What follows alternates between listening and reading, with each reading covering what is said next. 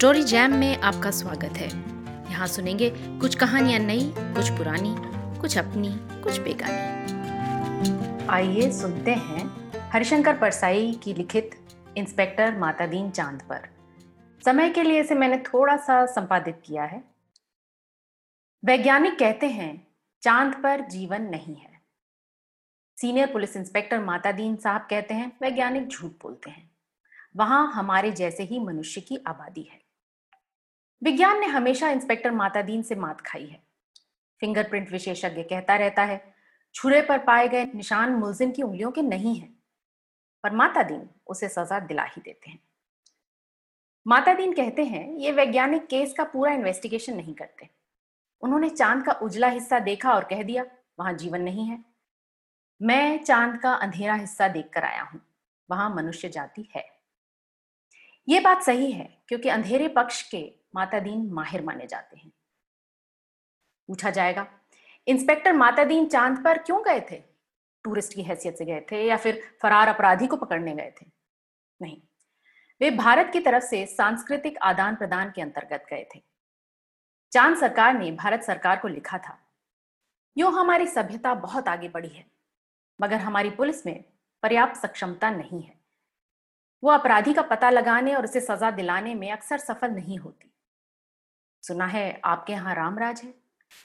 मेहरबानी करके किसी पुलिस अफसर को भेजें जो हमारी पुलिस को शिक्षित कर दे। गृह मंत्री ने सचिव से कहा किसी आईजी को भेज दो। सचिव ने कहा नहीं सर, आईजी नहीं भेजा जा सकता, प्रोटोकॉल का सवाल है। चांद हमारा एक क्षुद्र उपग्रह है। आईजी की रैंक के आदमी को नहीं भेजेंगे, किसी सीनियर इंस्पेक्टर को भेज देते हैं। तय किया गया कि हजारों मामलों के investigating officer senior inspector Matadin को भेज दिया जाए। चांद की सरकार को लिख दिया गया कि आप मातादीन को लेने के लिए पृथ्वीयान भेज दीजिए। पुलिस मंत्री ने मातादीन को बुलाकर कहा तुम भारतीय पुलिस की उज्जवल परंपरा के दूत की हैसियत से जा रहे हो। ऐसा काम करना कि सारे अंतरिक्ष में डिपार्टमेंट की ऐसी जय जयकार हो कि पीएम यानी प्रधानमंत्री को भी सुनाई पड़े। मातादीन की यात्रा का दिन आ गया। एक यान अंतरिक्ष अड्डे पर उतरा। मातादीन सबसे विदा लेकर यान की तरफ बढ़े। वो धीरे धीरे कहते जा रहे थे प्रवसी नगर कीजे सब काजा, हृदय राखी कौशलपुर राजा। यान के पास पहुंचकर मातादीन ने मुंशी अब्दुल गफूर को पुकारा, मुंशी। गफूर ने एड़ी मिलाकर सैल्यूट फटकारा, बोला जी बैठे साहब। एफआईआर रख दी जी पैक्टर साहब, और रोज नामचे का नमूना जी पैक्टर साहब। वे यान में बैठने लगे। हवलदार बलभद्र को बुलाकर कहा हमारे घर में जचकी के बखत अपनी पत्नी को मदद के लिए भेज देना। बलभद्र ने कहा जी पैक्टर साहब। मातादीन ने यान के चालक से पूछा ड्राइविंग लाइसेंस है? जी है साहब। और गाड़ी में बत्ती ठीक है? जी ठीक है। मातादीन ने कहा सब ठीक ठाक होना चाहिए वरना बीच अंतरिक्ष में ही चालान काट दूंगा। चंद्रमा से आए चालक ने कहा हमारे यहाँ आदमी से इस तरह नहीं बोलते। मातादीन ने कहा जानता हूं बे, तुम्हारी पुलिस कमजोर है, अभी मैं उसे ठीक करता। मातादीन याद में कदम रख ही रहे थे कि हवलदार राम से जीवन भागता हुआ आया, बोला पैक्टर साहब एसपी साहब के घर से कह रहे हैं कि चांद से एड़ी चमकाने वाला पत्थर लेते आना। मातादीन खुश हुए, बोले कह देना भाई साहब से जरूर लेता हूँ। वे यान में बैठे और यान उड़ चला। पृथ्वी के वायुमंडल से यान बाहर निकला ही था कि मातादीन ने चालक से कहा अबे हॉर्न क्यों नहीं बजाता? चालक ने जवाब दिया आसपास लाखों मील तक कोई नहीं है। मातादीन ने डांट कर कहा मगर रूल इज रूल, हॉर्न बजाता चल। चालक अंतरिक्ष में हॉर्न बजाता हुआ यान को चांद पर उतार लाया। अंतरिक्ष अड्डे पर पुलिस अधिकारी मातादीन के स्वागत के लिए खड़े थे। मातादीन को वे लोग लाइन में ले गए और एक अच्छे बंगले में उन्हें टिका दिया। एक दिन आराम करने के बाद मातादीन ने काम शुरू कर दिया। पहले उन्होंने पुलिस लाइन का मुलाहजा किया। शाम को उन्होंने आईजी से कहा आपके यहाँ पुलिस लाइन में हनुमान जी का मंदिर नहीं है, हमारे रामराज में पुलिस लाइन में हनुमान जी हैं। आईजी ने कहा हनुमान कौन थे हम नहीं जानते। मातादीन ने कहा हनुमान का दर्शन हर कर्तव्यपरायण पुलिस वाले के लिए जरूरी है। हनुमान सुग्रीव के यहाँ स्पेशल ब्रांच में थे, उन्होंने ही सीता माता का पता लगाया था। अब्डक्शन का मामला था, दफा 362। हनुमान जी ने रावण को सजा वहीं दे दी, उसकी प्रॉपर्टी में आग लगा दी। पुलिस को यह अधिकार होना चाहिए कि अपराधी को पकड़ा और वहीं सजा दे दी, अदालत में जाने का झंझट ही नहीं। मगर ये सिस्टम अभी हमारे रामराज में भी चालू नहीं हो पाया। हनुमान जी का काम भगवान राम को बहुत पसंद आया, वे उन्हें अयोध्या ले आए और टाउन ड्यूटी में तैनात कर दिया। वहीं हनुमान हमारे आराध्य देव हैं। मैं उनकी फोटो लेता आया हूँ, उस पर से मूर्तियां बनवाइए और हर पुलिस लाइन में स्थापित करवाइए। थोड़े ही दिनों में चांद की हर पुलिस लाइन में हनुमान जी स्थापित हो गए। मातादीन उन कारणों का अध्ययन कर रहे थे जिनसे पुलिस लापरवाह और अलाल हो गई है। वो अपराधों पर ध्यान नहीं देती, कोई कारण नहीं मिल रहा था। एकाएक उनकी बुद्धि में एक चमक आई। उन्होंने मुंशी से कहा, जरा तनख्वाह का रजिस्टर लाओ। तनख्वाह का रजिस्टर देखा तो सब बात समझ में आ गई, कारण पकड़ में आ गया। शाम को उन्होंने पुलिस मंत्री से कहा, मैं समझ गया कि आपकी पुलिस मुस्तैद क्यों नहीं है। आप इतनी बड़ी तनख्वाह देते हैं इसलिए, सिपाही को 500, थानेदार को 1000, ये क्या मजाक है। आखिर पुलिस अपराधी को क्यों पकड़े। हमारे यहाँ सिपाही को 100, इंस्पेक्टर को 200 दिए जाते हैं, तब वो 24 घंटे जुर्म की तलाश करता है। आप तनख्वाह फौरन घटाइए। पुलिस मंत्री ने कहा, मगर ये तो अन्याय होगा, अच्छा वेतन नहीं मिलेगा तो काम क्यों करेंगे। मातादीन ने कहा, इसमें कोई अन्याय नहीं है। आप देखेंगे कि पहली घटी हुई तनख्वाह मिलते ही आपकी पुलिस की मनोवृत्ति में क्रांतिकारी परिवर्तन हो जाएगा। पुलिस मंत्री ने तनख्वाहें घटा दी और 2-3 महीनों में सचमुच बहुत फर्क आ गया। पुलिस एकदम मुस्तैद हो गई, सोते से एकदम जग गई, चारों तरफ नजर रखने लगी। अपराधियों की दुनिया में घबराहट सी छा गई। पुलिस मंत्री ने तमाम थानों के रिकॉर्ड बुलाकर देखे। पहले से कई गुने अधिक केस रजिस्टर हुए थे। उन्होंने मातादीन से कहा, मैं आपकी सूझ की तारीफ करता हूं, आपने तो क्रांति कर दी, पर यह हुआ कैसे। मातादीन ने समझाया, बात बहुत मामूली है। कम तनख्वाह दोगे तो मुलाजिम की गुजर कैसे होगी। 100 रुपयों में सिपाही बच्चों को नहीं पाल सकता, 200 में इंस्पेक्टर ठाट बाट मेंटेन नहीं कर सकता। उसे ऊपरी आमदनी करनी ही पड़ेगी, और ऊपरी आमदनी तभी होगी जब वह अपराधियों को पकड़ेगा, गरज कि वह अपराधों पर नजर रखेगा, सचेत, कर्तव्यपरायण और मुस्तैद हो जाएगा। हमारे रामराज के स्वच्छ और सक्षम प्रशासन का यही रहस्य है। चंद्रलोक में इस चमत्कार की खबर फैल गई। लोग मातादीन को देखने आने लगे कि वो आदमी कैसा है जो तनख्वाह कम करके सक्षमता ला देता है। पुलिस के लोग भी खुश थे। वो कहते, गुरु आप इधर ना पधारते तो हम सभी कोरी तनख्वाह में ही गुजर करते रह जाते। सरकार भी खुश कि मुनाफे का बजट आने वाला है। आधी समस्या हल हो गई। पुलिस अपराधी पकड़ने लगी थी। अब मामले की जांच विधि में सुधार करना रह गया था। अपराधी को पकड़ने के बाद उसे सजा दिलाना। मातादीन इंतजार कर रहे थे कि कोई बड़ा केस हो जाए तो नमूने के तौर पर उसका इन्वेस्टिगेशन करके बताएं। एक दिन आपसी मारपीट में एक आदमी मारा गया।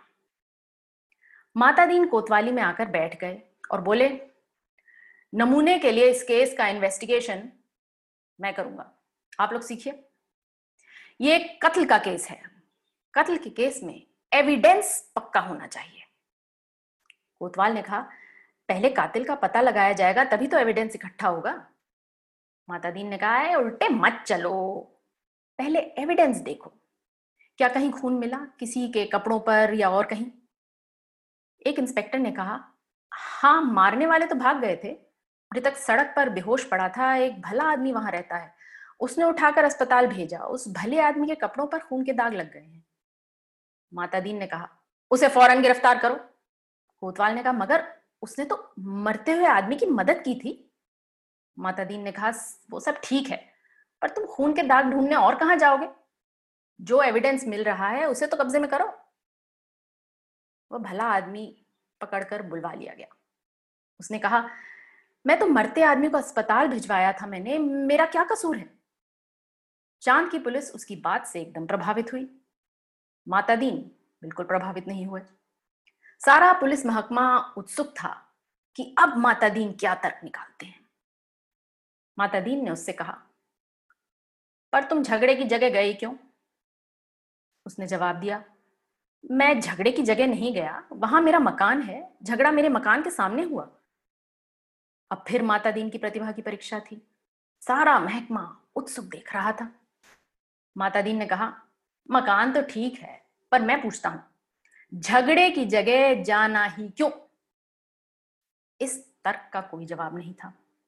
वो बार बार कहता, मैं झगड़े की जगह नहीं गया, मेरा वही मकान है। मातादीन उसे जवाब देते, सो ठीक है, पर झगड़े की जगह जाना ही क्यों? इस तर्क प्रणाली से पुलिस के लोग बहुत प्रभावित हुए। अब मातादीन ने इन्वेस्टिगेशन का सिद्धांत समझाया। देखो, आदमी मारा गया है तो ये पक्का है कि किसी ने उसे जरूर मारा, कोई कातिल है, किसी को सजा होनी है। सवाल है किसको सजा होनी है। पुलिस के लिए ये सवाल इतना महत्व नहीं रखता जितना ये सवाल कि जुर्म किस पर साबित हो सकता है या किस पर साबित होना चाहिए। कत्ल हुआ है तो किसी मनुष्य को ही सजा होगी, मारने वाले को होती है या बेकसूर को, ये अपने सोचने की बात नहीं है। मनुष्य मनुष्य सब बराबर है, सब में उसी परमात्मा का अंश है, हम भेदभाव नहीं करते।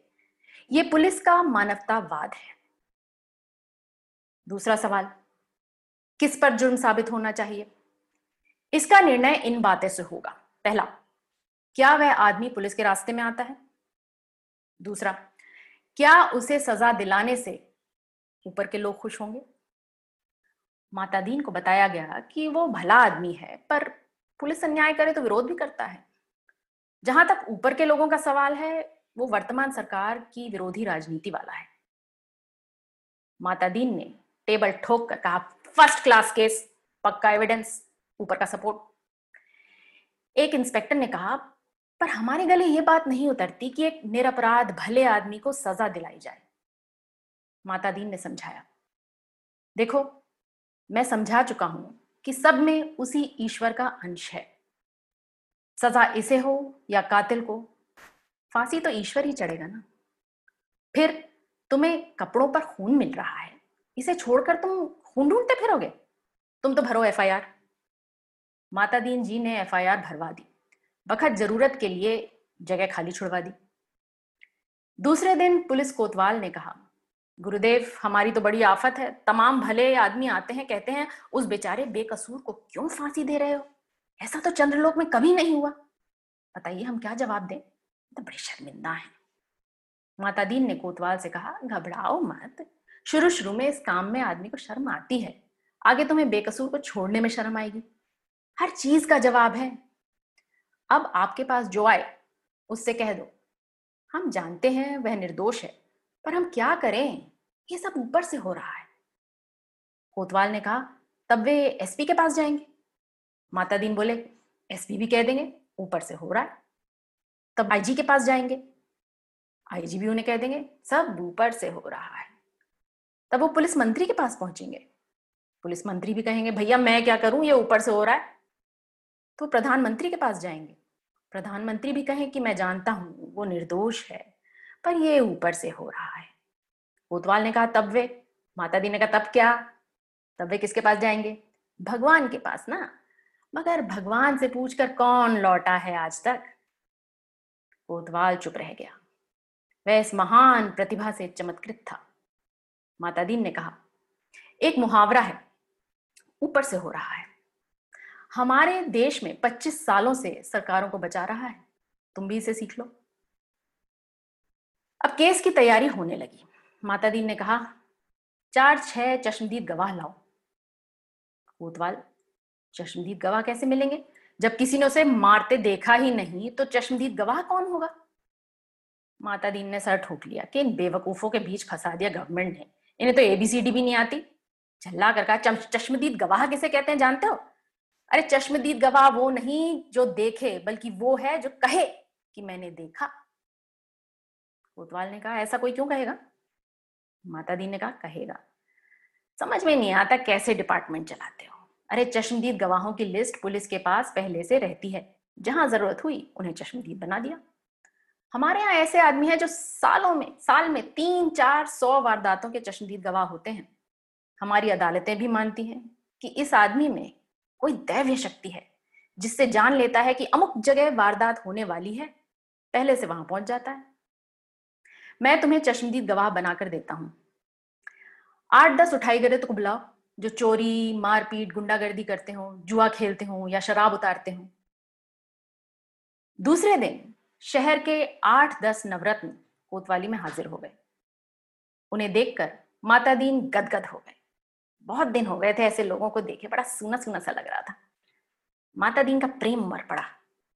उन्होंने कहा, तुम लोगों ने उस आदमी को लाठी से मारते देखा था ना? वो बोले, नहीं साहब, हम वहां नहीं थे। मातादीन जानते थे कि पहला मौका है। फिर उन्होंने कहा, वहां नहीं थे ये मैंने माना, पर लाठी मारते देखा तो था। उन लोगों को लगा कि ये पागल आदमी है, तभी ऐसी ऊट पटांग बातें कर रहा है। वो हंसने लगे। मातादीन ने कहा, हंसो मत, जवाब दो। वे बोले, जब थे ही नहीं तो कैसे देखा? मातादीन ने गुर्रा कर कहा, कैसे देखा सो बताता हूं। तुम लोग जो काम करते हो ना, सब यहाँ दर्ज है। हर एक को कम से कम 10 साल जेल में डाला जा सकता है। तुम ये काम आगे भी करना चाहते हो या जेल जाना चाहते हो? वे घबरा कर बोले, साहब हम जेल नहीं जाना चाहते। मातादीन ने कहा, ठीक, तो तुमने उस आदमी को लाठी मारते देखा ना? बोले, देखा साहब। वो आदमी घर से निकला और जो लाठी मारना शुरू किया तो वो बेचारा बेहोश होकर सड़क पर गिर गया। मातादीन ने कहा, ठीक है, आगे से भी ऐसी वारदातें देखोगे ना? वे बोले, साहब जो आप कहेंगे सो देखेंगे। कोतवाल इस चमत्कार से थोड़ी देर के लिए बेहोश हो गया। होश आया तो मातादीन के चरणों पर गिर पड़ा। मातादीन ने कहा, हटो, काम करने दो। कोतवाल पांव से लिपट गया। कहने लगा, मैं जीवन भर इन श्री चरणों में पड़े रहना चाहता हूं। मातादीन ने आगे की सारी कार्य प्रणाली तैयार कर दी। FIR बदलना, बीच में पन्ने डालना, रोज नामचा बदलना, गवाहों को तोड़ना, सब सिखा दिया। उस आदमी को 20 साल की सजा हो गई। चांद की पुलिस शिक्षित हो चुकी थी। धड़ाधड़ केस बनने लगे और सजा होने लगी। चांद की सरकार बहुत खुश थी। पुलिस की ऐसी मुस्तैदी भारत सरकार के सहयोग का नतीजा थी। चांद की संसद ने एक धन्यवाद का प्रस्ताव किया।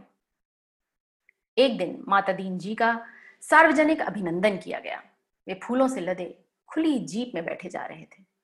आसपास जय जयकार करते हजारों लोग। वे हाथ जोड़कर अपने गृह मंत्री के स्टाइल में जवाब दे रहे थे। जिंदगी में पहली बार ऐसा हो रहा था, इसलिए थोड़ा अटपटा तो लग रहा था। 26 साल पहले पुलिस में भर्ती होते वक्त किसने सोचा था कि एक दिन दूसरे लोक में उनका ऐसा अभिनंदन होगा। वे पछताए। अच्छा होता कि इस मौके के लिए कुर्ता, टोपी, धोती ले आते। चांद के प्रधानमंत्री ने मातादीन को बुलाया। मातादीन ने देखा वो एकदम बूढ़े हो गए थे। लगा ये कई रात से सोए नहीं हैं। रुआंसे होकर प्रधानमंत्री ने कहा, मातादीन हम आपके और भारत सरकार के बहुत आभारी हैं। अब आप कल देश वापस लौट जाइए। मातादीन ने कहा, मैं तो टर्म खत्म करके ही जाऊंगा। प्रधानमंत्री ने कहा, आप बाकी टर्म का वेतन ले जाइए, डबल ले जाइए, ट्रिपल ले जाइए। मातादीन ने कहा, हमारा सिद्धांत है, हमें पैसा नहीं, काम प्यारा है। आखिर चांद के प्रधानमंत्री ने भारत के प्रधानमंत्री को एक गुप्त पत्र लिखा। चौथे दिन मातादीन को वापस लौटाने के लिए IG का ऑर्डर मिल गया। उन्होंने SP साहब के घर के लिए एड़ी चमकाने का पत्थर यान में रखा और चांद से विदा हो गए। उन्हें जाते देख पुलिस वाले रो पड़े। बहुत अरसे तक ये रहस्य बना रहा कि आखिर चांद में ऐसा क्या हो गया कि मातादीन को इस तरह एकदम लौटना पड़ा। चांद के प्रधानमंत्री ने भारत के प्रधानमंत्री को क्या लिखा था? एक दिन वो पत्र खुल गया। उसमें लिखा था, इंस्पेक्टर मातादीन की सेवाएं हमें प्रदान करने के लिए अनेक धन्यवाद, पर अब आप उन्हें फौरन बुला लें। हम भारत को मित्र देश समझते थे, पर आपने हमारे साथ शत्रुवत व्यवहार किया है। हम भोले लोगों से आपने विश्वासघात किया है। आपके मातादीन ने हमारी पुलिस को जैसा कर दिया, उसके नतीजे ये हुए हैं। कोई आदमी किसी मरते आदमी के पास नहीं जाता, इस डर से कि वो कत्ल के मामले में फंसा न दिया जाए। बेटा बीमार बाप की सेवा नहीं करता, वो डरता है बाप मर गया तो उस पर कहीं हत्या का आरोप ना लगा दिया जाए।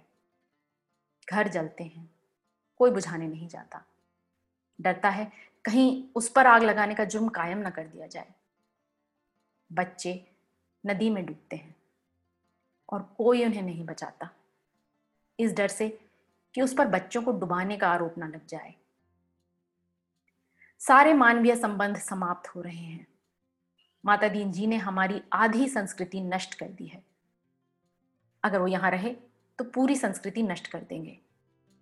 उन्हें फौरन रामराज में बुला लीजिए। धन्यवाद।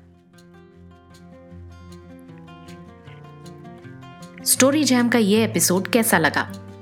अपने कमेंट्स जरूर शेयर करें, वॉइस मैसेजेस में या फिर ईमेल करके।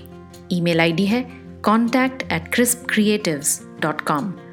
और लौट कर जल्दी आइएगा, क्योंकि मैं रिकॉर्ड करके रखूंगी अपनी पसंद की एक और कहानी, कविता या ऐसे। तब तक अलविदा।